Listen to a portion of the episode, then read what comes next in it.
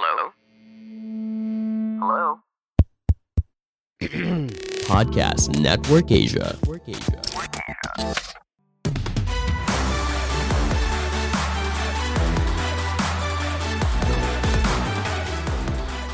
Episode ini akan ngebahas tentang power skill. Kira-kira kamu pernah nggak dengar istilah ini? Nah, kali ini kita akan pelajari tujuh jurus penting yang dapat membuat kita lebih powerful dan juga lebih sukses. Seperti apa? Dengerin yuk!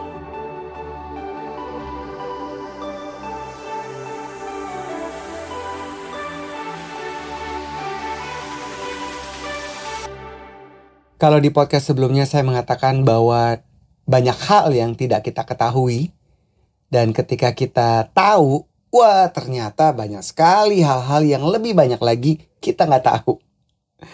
Saya belum lama ini membaca sebuah tulisan tentang power skills. Baca atau dengar dari orang atau lihat di mana gitu, saya lupa deh. Terus saya langsung catat dong.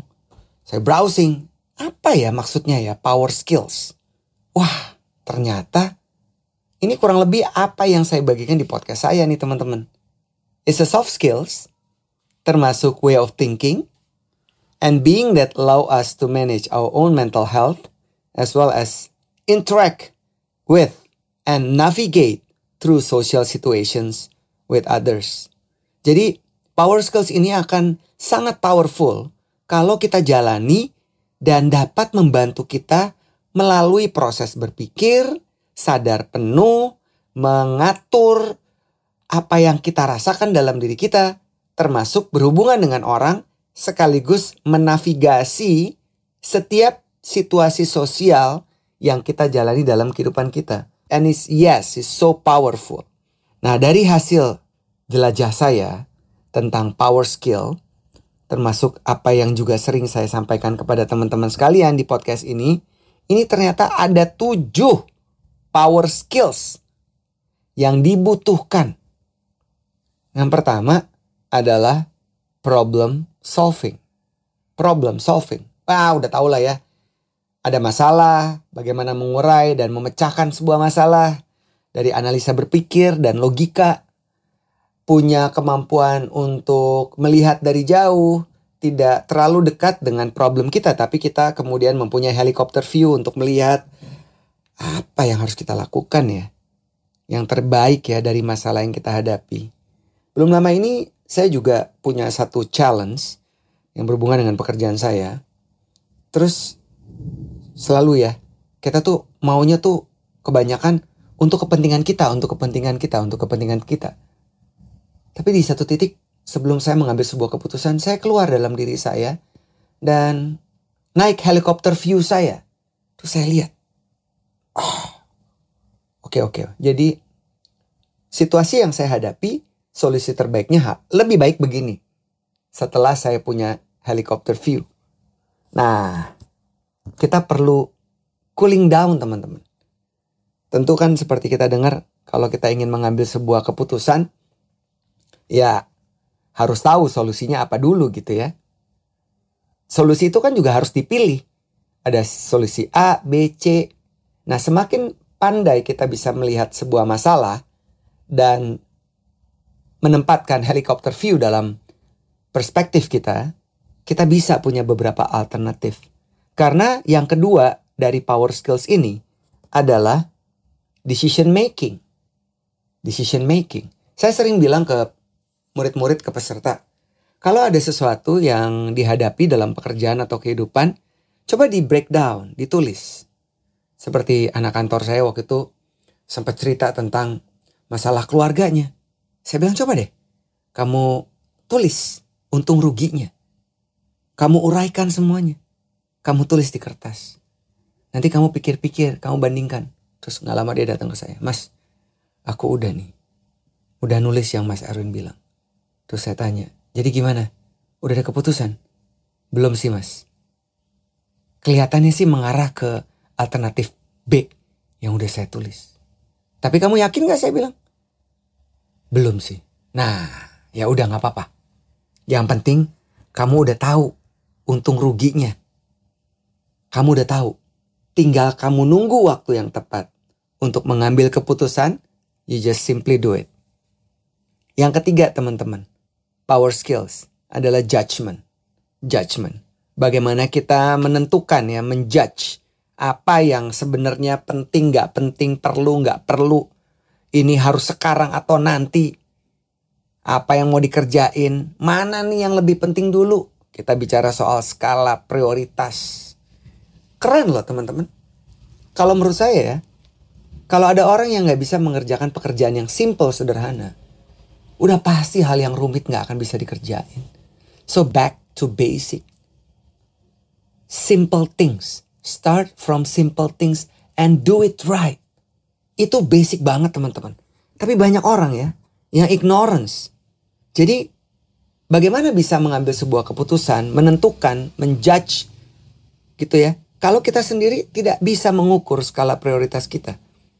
Yang keempat, power skills bermanfaat untuk hal-hal yang berhubungan dengan cara berkomunikasi. Nah, ini nih yang sering saya bahas di podcast saya. Kalau bicara soal komunikasi, satu kata kunci adalah being positive. Menjadi orang yang positif, pemilihan kata yang positif, bahasa tubuh yang positif yang terbuka, susunan kata-kata yang baik. Itu penting banget. Karena tidak ada satupun orang di dunia ini yang tidak merasa dirinya lebih penting dibanding orang lain. Jadi cara kita berkomunikasi dengan respect itu menjadi sangat penting. Yang ke lima adalah self management. Bagaimana kita memanage diri kita. Dari kita udah tahu judgment apa yang perlu kita tentuin dan kemudian kita memanage diri kita to become a better and better and better person. Di podcast sebelumnya saya berbagi tentang try new things. Nah ini bisa jadi salah satu hal yang bisa teman-teman lakukan setelah tahu apa yang mau dilakukan. Dan yang berikut, yang keenam adalah collaboration. Berkolaborasi. Wah, kata kunci untuk sukses di zaman digital ini adalah kolaborasi. There is no such single fighter anymore. Kita harus berkolaborasi. Kalau dulu kita bisa. Jadi saya Ingat tuh kemarin teman saya cerita. Teman saya cerita tentang sutradara, sutradara di tahun 80-an 90-an. Dia cerita bahwa sutradara zaman dulu itu very kompetitif. Mereka single fighter. Saya bilang, iyalah. Zaman dulu semuanya sangat manual. Tentu mereka kompetitif. Kayak zaman dulu rekaman kan kalau film udah direkam gambarnya mesti didubbing.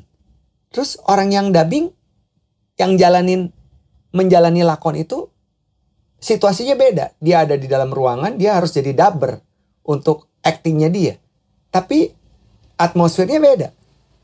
Jadi kan lebih challenging. Nggak heran saya bilang ke teman saya, sutradara itu very single fighter. Tapi di zaman sekarang, wah, gak bisa kita jagoan sendirian. Zaman sekarang ya zaman kolaborasi. Nah itu penting banget tuh teman-teman ya menjadi orang yang terbuka, open minded untuk bisa berkolaborasi dengan orang. Saya pernah cerita nggak sih kalau waktu itu ada satu teman saya seorang desain grafis yang mau bikin buku dari cover buku saya. Saya udah brief, saya udah brief saya maunya kayak gini. Tolong bikinin ya gitu. Yang pas dia datang dia ngasih desain yang nggak sesuai dengan brief saya. Terus saya bilang, ini nih menurut gue yang paling bener. Lah, gimana sih? Orang gue yang bayar lo kok. Lo gak mau berkolaborasi sama gue, lo sangat idealis banget. Ya gak sukses lah ya temen saya itu. Sebagai seorang desain grafis sampai sekarang karirnya mandek. Ah, kolaborasi itu penting banget. Dan yang terakhir teman-teman, the benefit of power skills adalah tau gak apa? Ini nih, value clarifications. Kita bisa mendapatkan value clarifications. Kita bisa membantu diri kita untuk naik level yang lebih tinggi lagi. Jadi bayangkan, seven power skills, problem solving, decision making, judgment, communication, self management, collaboration, and values clarification akan membantu teman-teman untuk bisa naik kelas, naik level, dan lebih sejahtera.